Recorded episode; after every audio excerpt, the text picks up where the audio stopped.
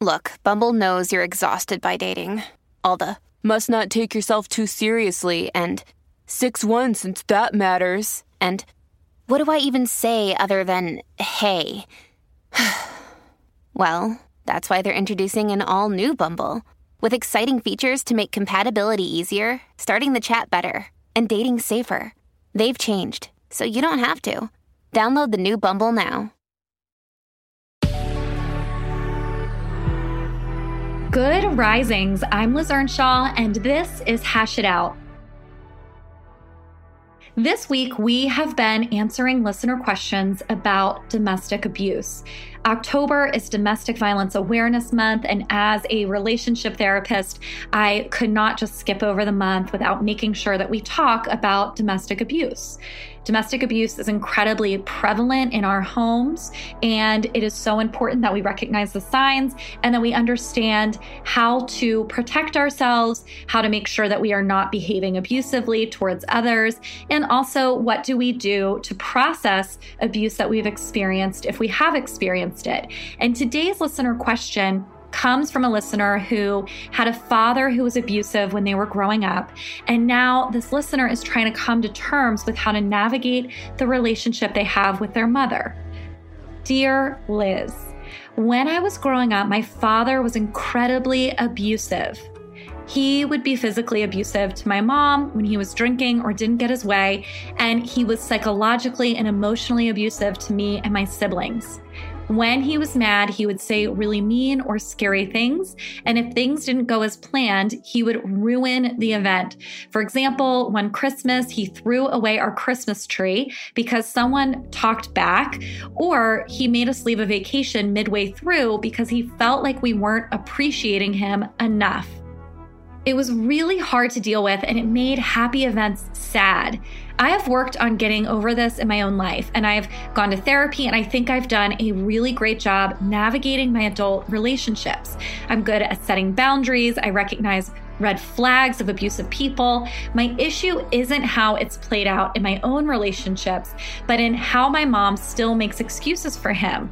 Whenever I try to talk about what happened in childhood, she won't label what happened as abuse. She makes excuses and she downplays it.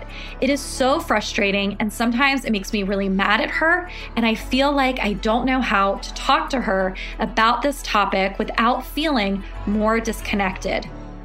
That sounds terrible. I am so sorry that you had to experience that when you were growing up. I truly am. I, am so sorry for you, for your siblings, for your mom. It sounds like there were a lot of different types of abuse hurled your way and hurled at your mom physical, emotional, psychological. And it sounds like you have done so much work to make sure that you don't ever have to experience that again. I completely understand why it would be frustrating for you to have your mom not meet you in that same place. As always, I am going to ask you to take a little trip into relational awareness with me. That means that we are going to look at what you need and also try to have compassion and empathy for mom.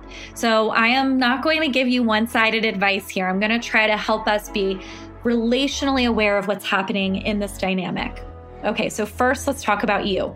It sounds like you need to know your mom recognizes your pain and that it's really important that she labels what happened to you as abuse. And I'm curious as to why you need this. Is it because you never felt she protected you as a child? Are you still trying to get her to see the pain that you've experienced and protect you now? Perhaps by validating your experience. So maybe you are hoping that in her being able to label it, that it can help you to continue to heal. Is it because you worry that if she doesn't identify this, that she will continue to be abused by people and you wish she would just open her eyes and start seeing when people behave poorly? So maybe your need is to protect her. What is your need? Or is there a feeling of just disappointment? One of the things you said is you've done a lot of work, but maybe mom hasn't done as much to kind of resolve some of these things. So maybe you feel disappointed in her. Maybe as an adult, you are starting to see her as an adult. And that can be really, really challenging because when we are children, we idolize our parents, we see them as magic. And maybe now you're just seeing her as human and it's disappointing. that she isn't dealing with this or thinking about this in the idealized way that you wish she would. So I want to encourage you then to look at what is it that's going on for you? Why do you need that so badly? It sounds like you've done so much work, you have good relationships, you've gotten in a good place in your life. Why do you need for mom to validate you? And then, if your mom is a safe person, I want to encourage you to try to have that conversation with mom. Try to let her know what's going on for you and let her know what you need. It might sound like saying something like, Hey, mom, you know, whenever we talk about dad and what he did while we were growing up, it brings up a lot of feelings for me. And sometimes I feel like you don't totally get how much he hurt me and how much I wish you had protected us. As an adult, I can completely understand that maybe you didn't have a lot of choices or you didn't know what to do. But now, as an adult, I really still need to hear that you recognize the pain I went through as a kid.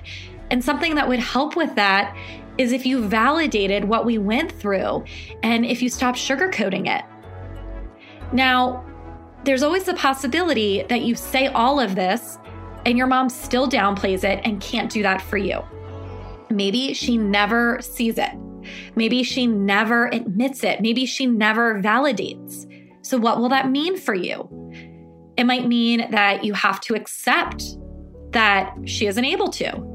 And in accepting that, you will likely need to change your expectations of her and your behaviors with her. For example, you might no longer expect that she's going to be able to validate you. And because of that, Instead of putting yourself in a frustrating position, you might say that unfortunately, I'm not going to talk to my mom about it anymore.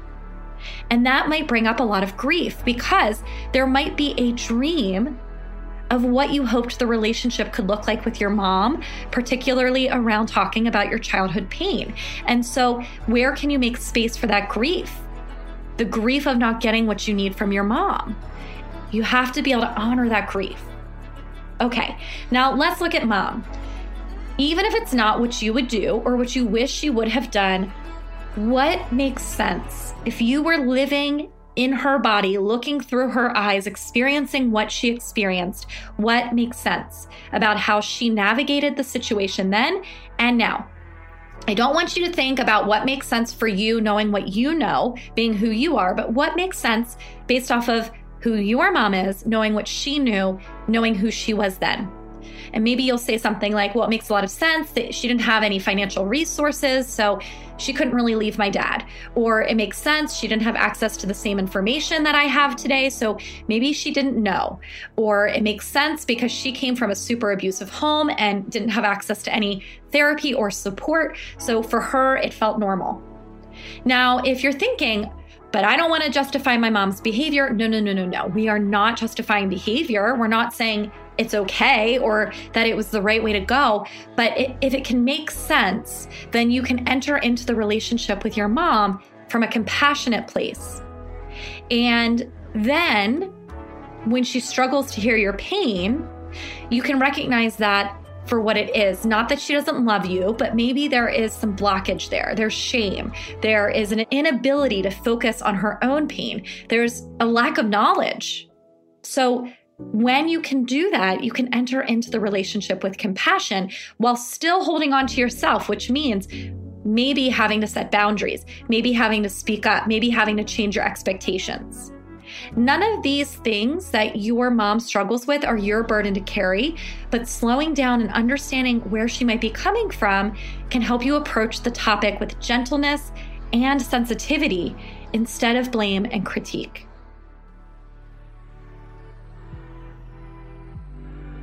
I'm Liz Earnshaw, the author of I Want This to Work, and you can find me on Instagram at Liz Listens.